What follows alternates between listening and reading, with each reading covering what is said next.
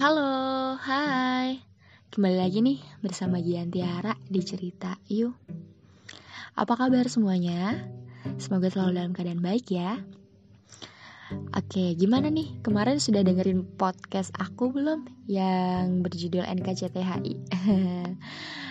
ya, semoga udah ya. Dan filmnya sampai sekarang masih tayang loh, bisa ditonton.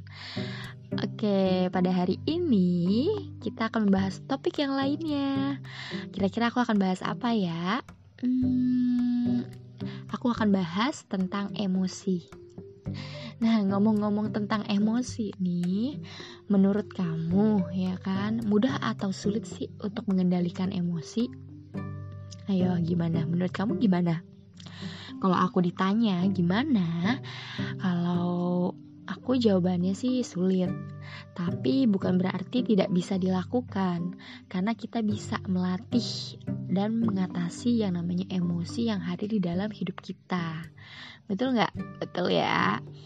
Nah, bicara terkait emosi, ada salah satu filsuf yang cukup banyak membahas tentang pengendalian emosi yaitu filsuf Stoa di mana aku mendapatkan informasi ataupun pengetahuan tentang filsuf Stoa atau stoicisme ini dari bukunya Om Henry Manampiring yang berjudul Filosofi Teras di mana uh, filsuf Stoa ini atau stoicisme ini adalah aliran filsafat Yunani Romawi Purba yang sudah berusia lebih dari 2000 tahun.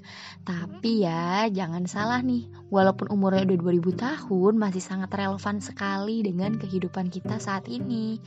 Wah, luar biasa ya. Dan terkait filsuf Stoa, aku tertarik mengangkat tema ini di podcast pada hari ini. Ternyata bukan bukan tentang emosi ya, tapi akan tersangkut pautkan dengan emosi. nah, mengangkat tema di podcast ini tentang stoa atau pembelajaran apa sih yang udah aku dapet dari bukunya Om Henry Manampiring dan kira-kira ilmu tentang stoa yang bisa atau sudah aku terapkan dari buku tersebut apa? Karena uh, stoa ini atau filsuf ini mengajarkan kita atau membantu khususnya aku pribadi untuk berpikir lebih positif di dalam kehidupan sehari-hari gitu. Dan selain itu stoa ini mengajarkan tentang kebahagiaan yang sederhana yaitu terhindar dari emosi-emosi negatif.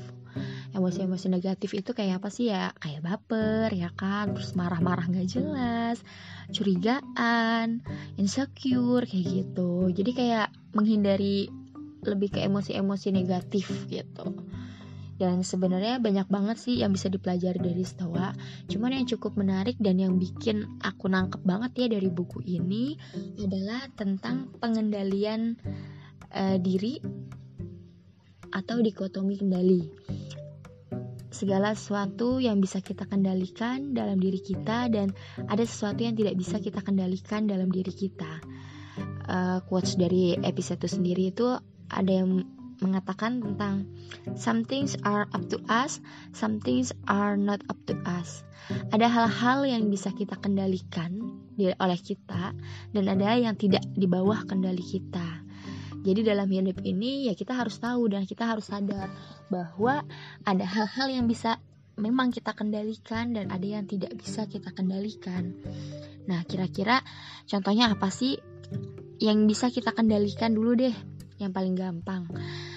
Contohnya nih contohnya mungkin kayak lebih ke perasaan ya kan? Persepsi kita terhadap suatu hal opini kita terhadap suatu hal gitu. Itu adalah sesuatu yang bisa kita kendalikan. Tujuan hidup kita visi misi hidup kita pokoknya sesuatu yang memang uh, dari sisi pikiran dari sesuatu dari suatu tindakan itu bisa kita kendalikan begitu. Sedangkan hal-hal yang tidak bisa kita kendalikan, contohnya seperti perasaan orang lain, ya kan, opini orang lain terhadap kita, reputasi, popularitas, gitu, kesehatan, kesehatan kita, kayak gitu.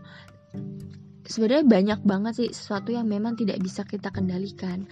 Jadi contohnya mungkin kalau misalnya kamu nggak bisa nih maksain pendapat orang lain gitu. Atau kamu tidak bisa uh, membuat penilaian diri kamu terhadap orang lain gitu. Eh sorry sorry. Maksudnya uh, tidak bisa mengatur pendapat opini orang lain terhadap diri kamu. Karena itu di luar dari kendali kita. Dan kamu juga nggak bisa nih ngatur perasaan orang lain. Kalau kamu suka sama dia belum tentu juga kan dia suka sama kamu gitu. Itulah maksudnya dikotomi kendali. Jadi hal-hal yang emang di luar kendali kita ya udah gitu loh. Nggak usah terlalu difikirkan banget. Nggak usah terlalu dibawa stres gitu. Kamu contohnya nih lagi macet ya kan macet itu kan suatu hal yang emang di luar kendali kita gitu. Dan biasanya nih kalau orang macet pasti ngedumel ya kan? Terus bosen bete marah-marah sendiri atau apa apalagi kalau lagi dikejar waktu ya kan? Pasti kayak begitu. Nah kalau misalnya kamu sadari tentang dikotomi kendali ini ada hal-hal yang memang tidak bisa kita kendalikan gitu. Dan kita harus sadar itu. Jadi membuat kita lebih kepada tahu gitu loh tahu dan tidak membuat kita lebih stres gitu. Karena stoicisme memang mengajarkan bahwa kebahagiaan sejati itu hanya bisa datang dari things we can control. Jadi apa yang bisa kita kendalikan?